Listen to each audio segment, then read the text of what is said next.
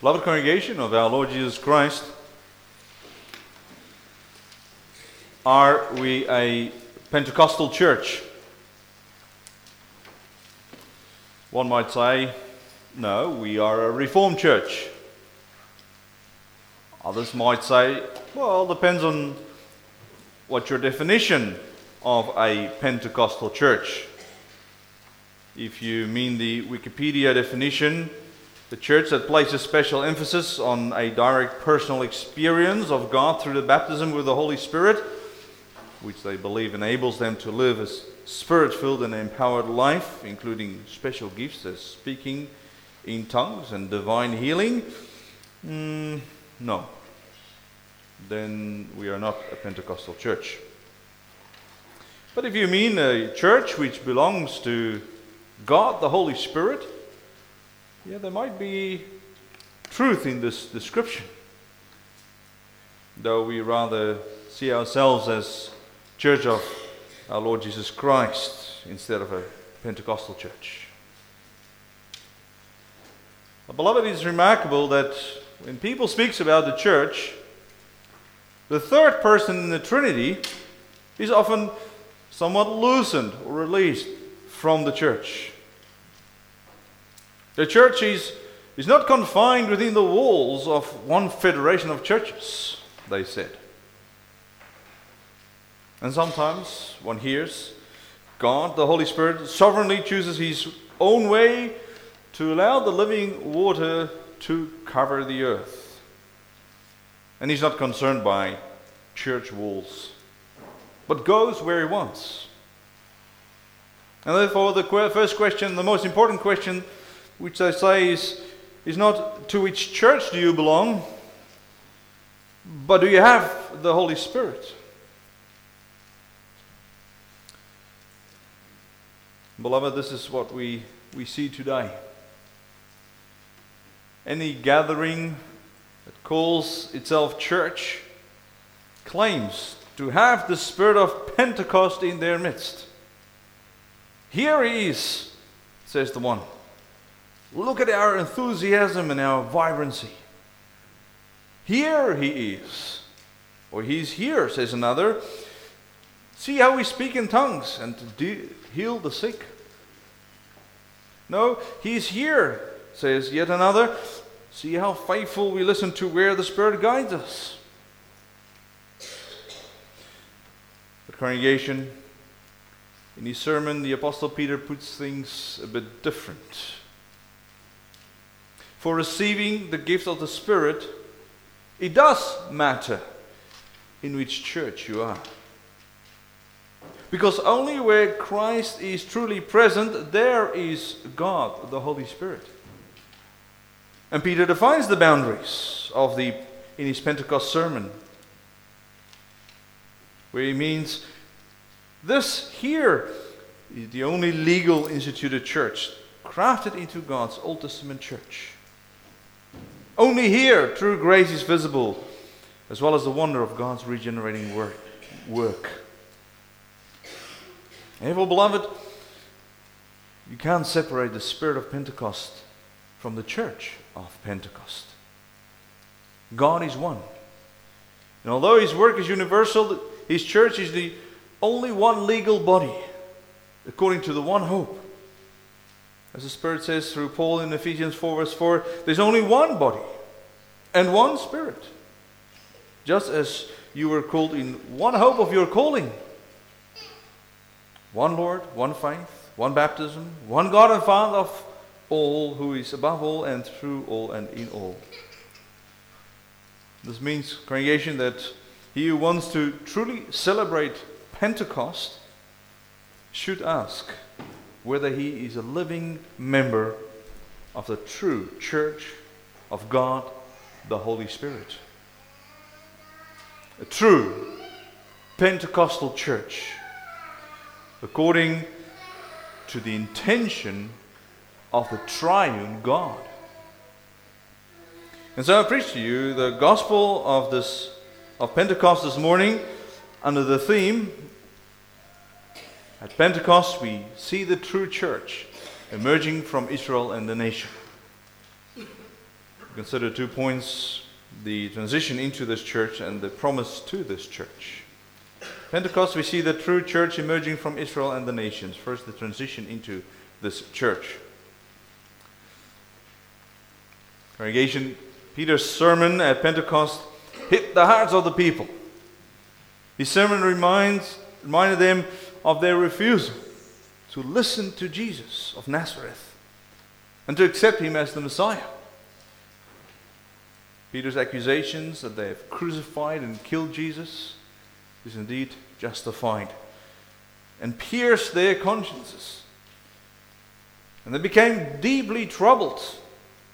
And they called men, brethren, what shall we do? Where shall we go?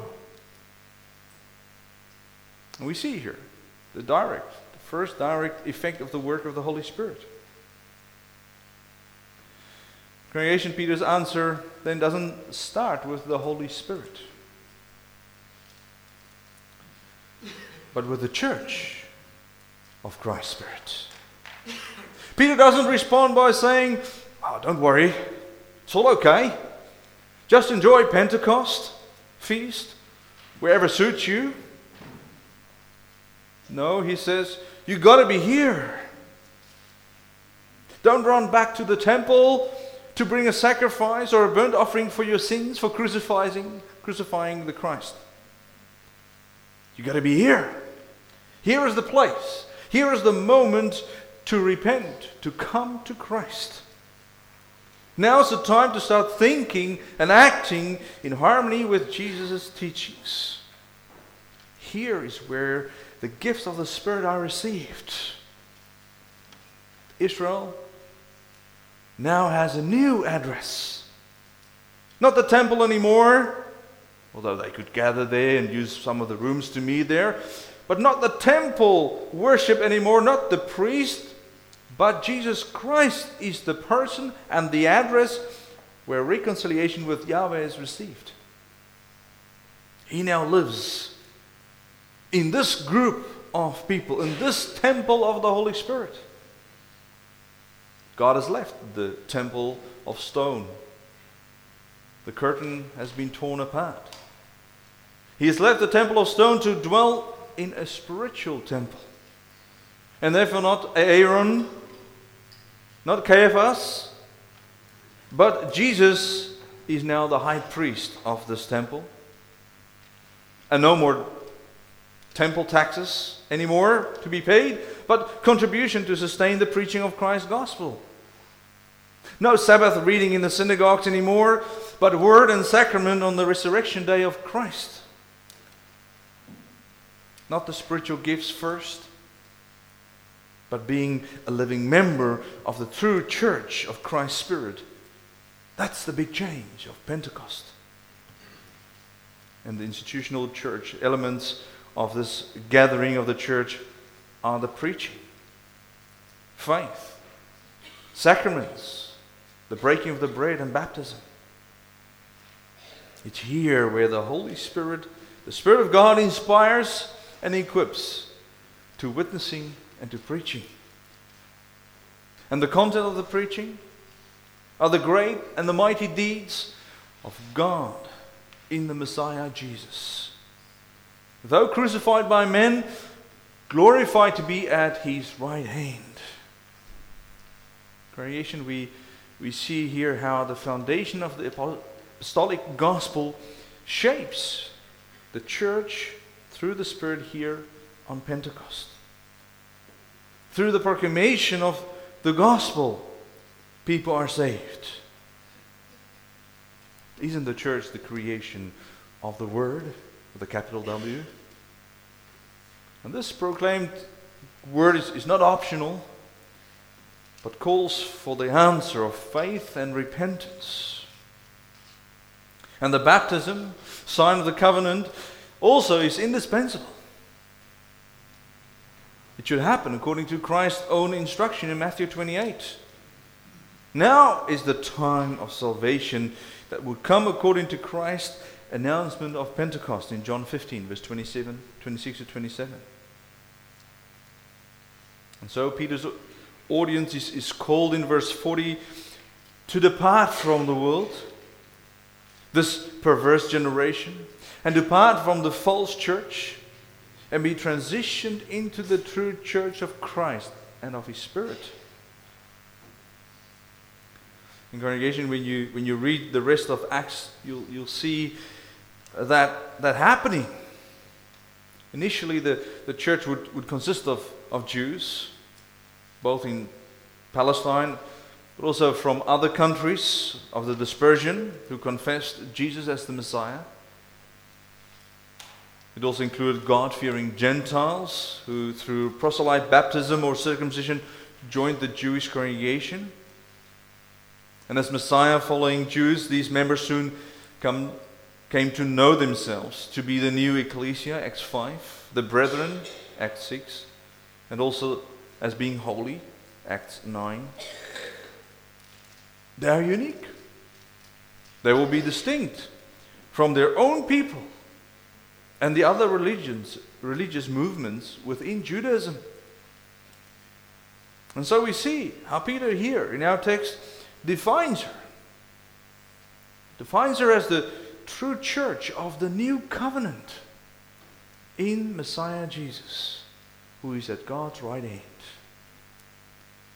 And Peter has shown the church how to read the law and the prophets as being fulfilled in the death and resurrection of Jesus of Nazareth. They are the saved ones, the ones who will call on the name of the Kyrios, as Joel spoke in Acts 2, verse 21. Beloved, this true church would not remain limited to the Jewish people or those from other countries, although proselytes. No, verse 39 indicates the universal character of the church. The promises of salvation will also reach and be believed, and be believed by those who are, as Paul, Peter says, who are afar off, as many as the Lord will call. Soon, Philip will give catechism to and baptize a believing in Christ confession Ethiopian official. And Cornelius and his household will be led by God, the Holy Spirit, to come to faith to this church and be baptized.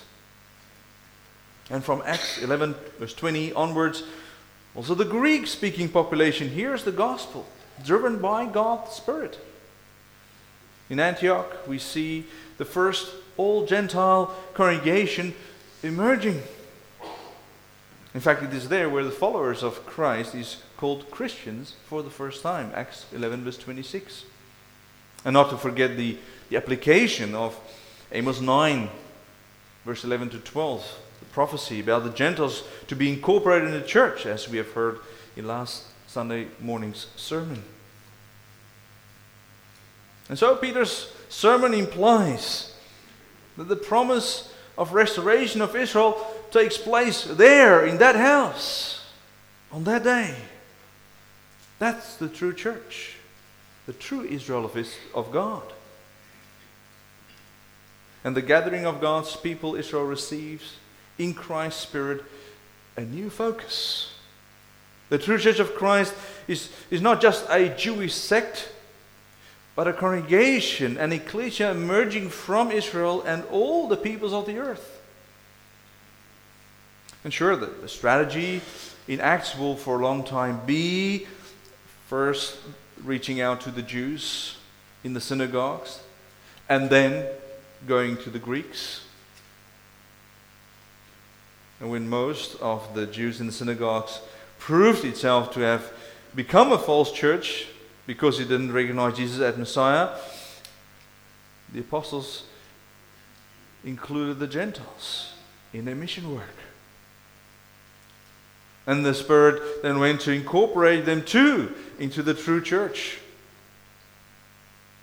And so we hear Peter here speaking about the power of the Spirit soon to be revealed.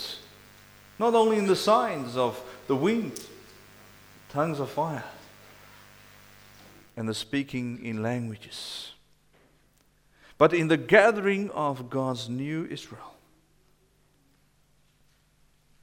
But already now, they shall receive the gift of the Holy Spirit by repenting, by being baptized. And what is this gift of the Holy Spirit? It's remarkable, congregation, that Peter puts the noun gift in the singular, not in the plural. In contrast to what Paul writes in 1 Corinthians 12, verse 8 to 11, about the gifts, plural, of the Holy Spirit. Things like, like wisdom and knowledge, and faith and healing and prophecy, and tongues and interpretation. But, but to those present at Pentecost, Peter says that the baptized believer will receive the gift of the indwelling of the person of God, the Holy Spirit. That is the gift.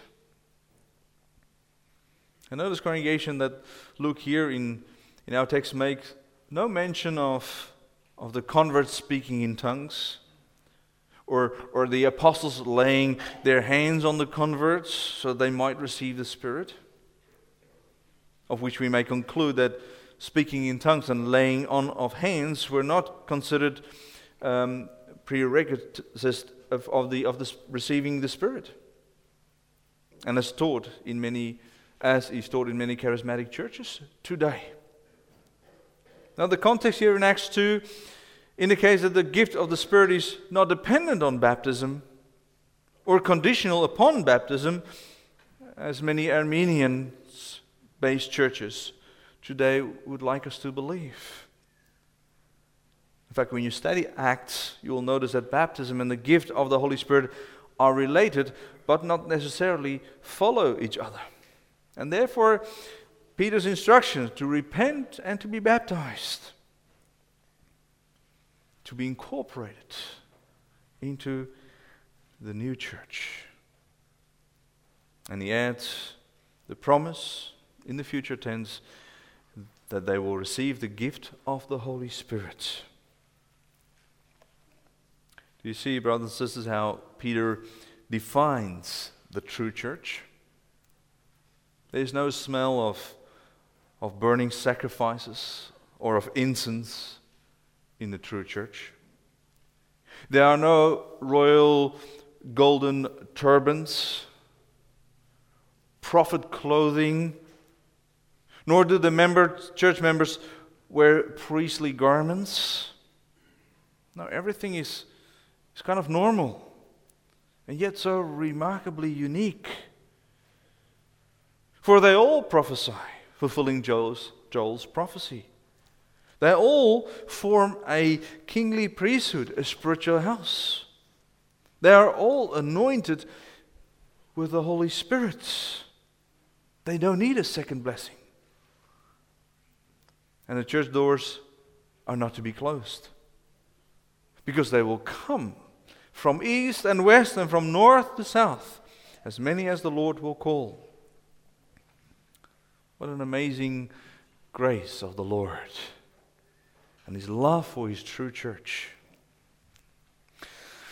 My beloved, Peter is not yet finished with his answer to the word stricken audience. He has assured them that they are at the right address of the true church as a fulfilled Israel. But as some could and would later ask, but what about God's covenant promises to his people of old? Is, is this Pentecost? Is this now revolution or reformation? And so we come to the second point the promise to this church. Congregation, we just ask is, is Pentecost a revolution in the church or a reformation? Because if it's a revolution, then there's a clear breaking with the old. Then the connection between old and new covenant church has then ceased. But if it's if it's reformation according to the Spirit, then the unity of old and new covenant church should be clear in that the old is fulfilled in the new. Our congregation, it is clear from, from point one and point two of, of Peter's Pentecost sermon that there is indeed no cut, but continuity of scriptures, of church. No new basis, but only a more profound understanding of scriptures. It's the same stream of living water, but the stream that comes from the house of the Lord is now broader, deeper, wider. In the Old Testament, the stream of God's grace was, was mainly for the Jewish believers and their descendants. This covenantal structure shaped God's people, Israel, into a special people. But this covenant structure, says Peter, does not only count for the past. In Christ and through His Spirit, it has become a covenantal structure for the present and for the future. And this is what Peter meant in, with, with verse 39. For the promises for you, your children, and the many others whom God will call. Sure, it's a new covenant, but not another covenant. Isn't the salvation graciously given to Abram and his descendants, to the believing Israelite and his family, Genesis 17 7, not also given to you?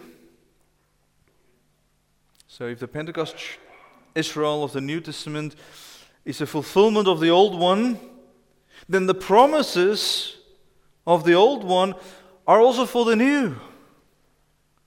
For you too, congregation. No revolution, but reformation. Peter saying, What's happening here in this house with the wind and the tongues of fire and the multiple multilinguistic proclamation and hearing is completely legitimate. It is true. The new blessings are from the same covenant promises made to Abram, which Paul will later call the father of all believers. God's church is now is no complete new tree, but the old stem, with new believers being grafted into it. And Paul later discusses this in, in Romans 11 when he pictures the, the, the, the, Gentiles being grafted into the old stem in Israel. And so the work of God, the Spirit, is the same. Though, since His outpouring just much wider and more universal than in the days of old. May I give an example to the children?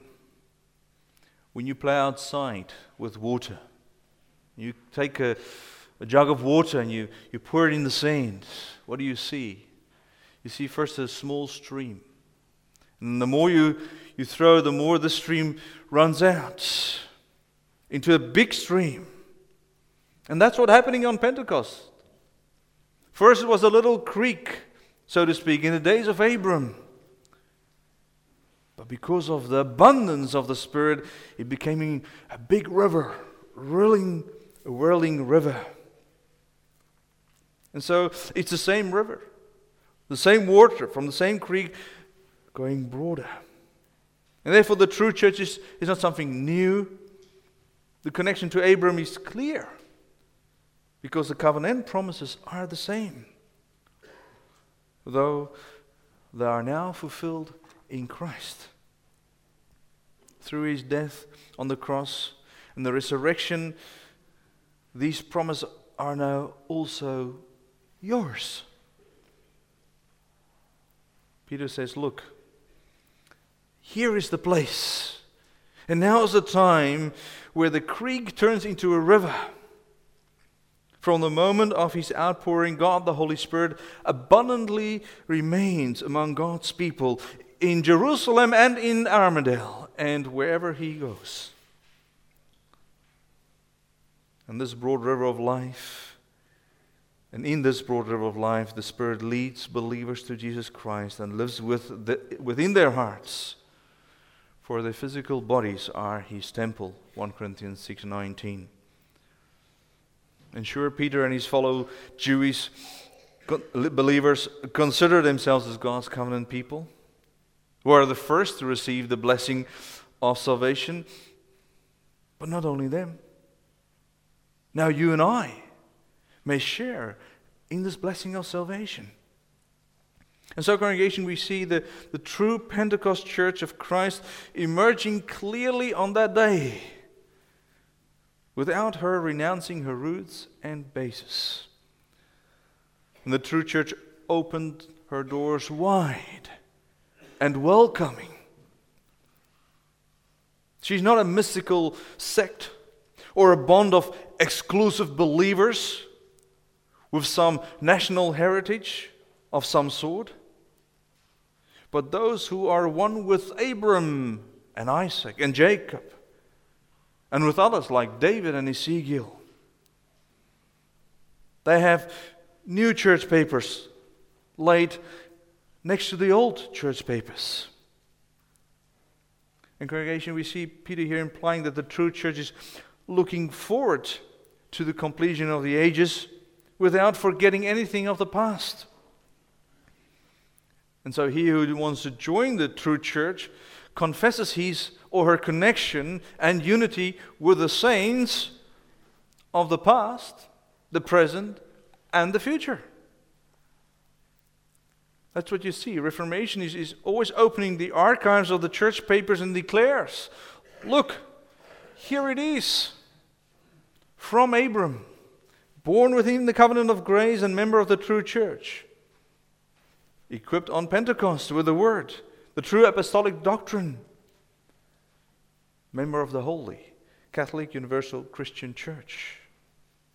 Indeed, our church and the true church of Pentecost is an open book. Our past is an open book from Adam via Noah and the patriarchs to Moses and the prophets. That's, by the way, something many calling themselves churches today completely neglect or ignore or even dismiss. And our present is also an open book, declared and explained by Pentecost and the Holy Spirit's powerful work through 2,000 years of church history. And maybe controversial church history to those who, who measure according to worldly standards and who ignore Satan's continuous attacks, Revelation 12. But a church who is, despite persecution and heresy, prepared for a heavenly groom's return. And therefore, our books are open. Also, our future is an open book. For blessed are those who are called to the marriage feast of the Lamb. Revelation 19, verse 9 we know what is awaiting us. We will meet with those holy ones in heaven in the unity of the Spirit. And so, brothers and sisters, we see on this Pentecost day the true church emerging as a safe haven, as the mother of the true believer. In this church, Christ pours out his heavenly gifts, for he gave some to be apostles, some prophets, some evangelists, some pastors and teachers for the equipping of the saints, for the work of ministry, for the edifying of the body of Christ, till we all come to the unity of the faith and of the knowledge of the Son of God. Ephesians 4, verse 11 to 13. And this church, this true church, walks worthy of the calling with which he was called, with all lowliness and gentleness, with long suffering, bearing with one another in love endeavoring to keep the unity of the Spirit in the bond of peace. Ephesians 4, verse 1 to 3. This church is not afraid to engage into discussion, to keep to the covenant structure, as we've seen last week in Acts 15, verse 6 to 21. This church is not afraid to confront hypocrisy, as Paul confronted Peter and the other church leaders in Galatians 2, verse 11 to 21. And so the true Pentecost church emerges as the church of God's new covenant. No revolution against the Old Testament shadows of temple and sacrifice, but reformation, or rather fulfilling of the river plan of God the Holy Spirit in Christ. And she has this new, new church address not only in Jerusalem, but amongst all the nations, tribes, and languages. And in this world, spreading the gospel, she's in this world, spreading the gospel, but not from this world, rather opposing its anti Christian agenda. But she's the true church, clearly visible. Also, in every place where the Spirit of Christ works in her. And let her emerge. Congregation, what a powerful message of Peter about the true church here in Pentecost. And us, men and brethren, brothers and sisters, boys and girls, what shall we do? Well, we could start with our confession. I believe that the Son of God, out of the whole human race, from the beginning of the world to its end, gathers, defends, and preserves for himself by his Spirit and Word, in the unity of the true faith, a church chosen to everlasting life. And I believe that I am and forever shall remain a living member of it. Also 21. And may God use me as an instrument of this church gathering work. But also confess that this church practices the pure preaching of the gospel, maintains the pure administration of the sacraments as Christ instituted them, and exercises church discipline for correcting and punishing sins. In short, it governs itself according to the pure word of God, rejecting, rejecting all things contrary to it, and regarding Jesus Christ as the only head. Hereby, the true church can certainly be known, and no one has the right to separate from it. Article 29, Belgian Confession. And now we also live as true believers of this true church. Beloved, the, the church who truly wants to celebrate Pentecost needs always to confirm that her worship, her church order, her confessions, in fact, all her church papers are spiritual with a capital S. On the feast of God, the Holy Spirit, nothing is vague. Nothing of the past, of the present, or of the future. It is one line of God's work. For the promise is to you and to your children and to your grand great children till Christ's return. Peter proclaims this boldly. And what did we see on this day? A positive response of 3,000 new church members. Yes, and maybe that have caused some administrative backlog in the church books. For if 3,000 people will join us on this day, we will not be able to handle it. But hey, that's a given. When God the Spirit broadens the river of grace in the true, by blood purged church of Christ. And therefore, let us not just confess, but let us also rejoice in God the Spirit, who, con- who will continue with this, with His awesome work. Let us, as true Pentecostal church, praise Him, both gift and giver, who is leading the church in the truth and dwells within our hearts. Amen.